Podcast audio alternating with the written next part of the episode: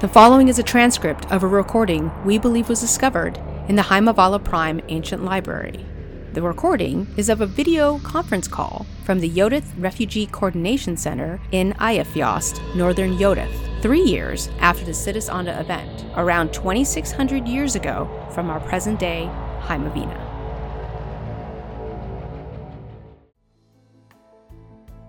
Let's see, what else have I got?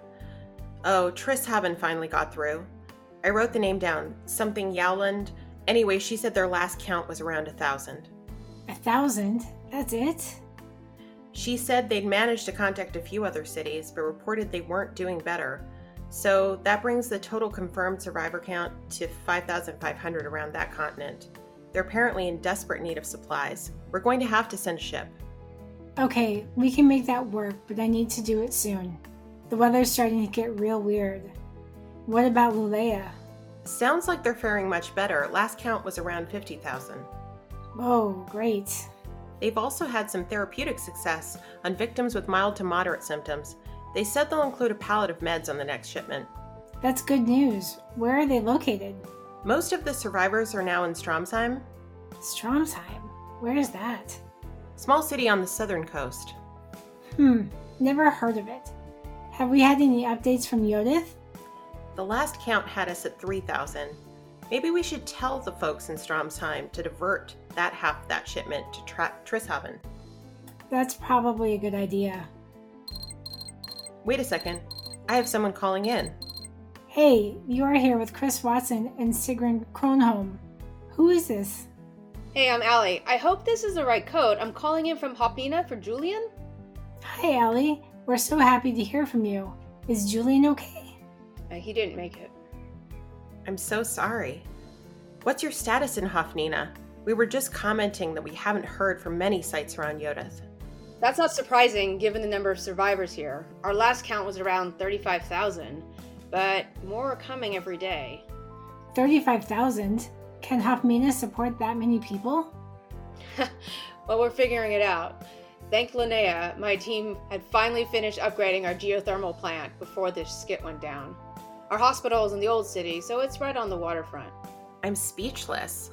How are your supplies? We seem to be okay on supplies, but it's anyone's guess how long that'll last. We've managed to move all the refugees out of the tents and into the waterfront hotels. Allie, I don't even know what to say. That is great news. Don't get too excited. Our fusion plant is working now, but it's up in high altitude, so if it dies, it's dead for good. And the weather's getting worse by the day. It's a miracle we managed to get this link up. Hopnina is a tourist town, so we're not exactly overflowing with engineers. It's basically my team of five. You know, Sigrid, I think we should relocate our folks to Hopnina. We can centralize our supplies. Allie, do you think your guys can handle another 3,000 souls? Probably. I'm not sure where you guys are, but the passes are closed. Your best option is the coast road, which is still open. However, we're getting increased reports of avalanches, and if one cuts the road, we don't have the equipment to reopen it. We're pretty isolated out here.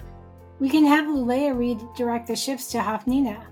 Is your harbor still open? Oh, yeah, that probably is the easiest way to get here. I know where you are. It's a beautiful town. Uh, we think so. I realize this is a little tangential, but have you guys heard anything from Bradith? No, not since the Trinity Edge left about, what, nine months ago, right? Yeah, we heard rumors that another ship left as well, but the only other ship left at Bradith was the Crimson Sun, which I heard wasn't fully completed. Okay, thanks. That's good. Did you have family aboard? My twin sister worked at Braddock Station. She was supposed to get on board the Trinity Edge, but I haven't heard from her. I'm sure she made it out. I hope so. We're going to need to work on some logistics here, but I think it's best if we move everyone to Hafnina. We can try to collect as much supplies as we can before we head south. We'll make sure that we have space ready for when you get here. I'm sorry, I already forgot your name. I'm Allie Newspark.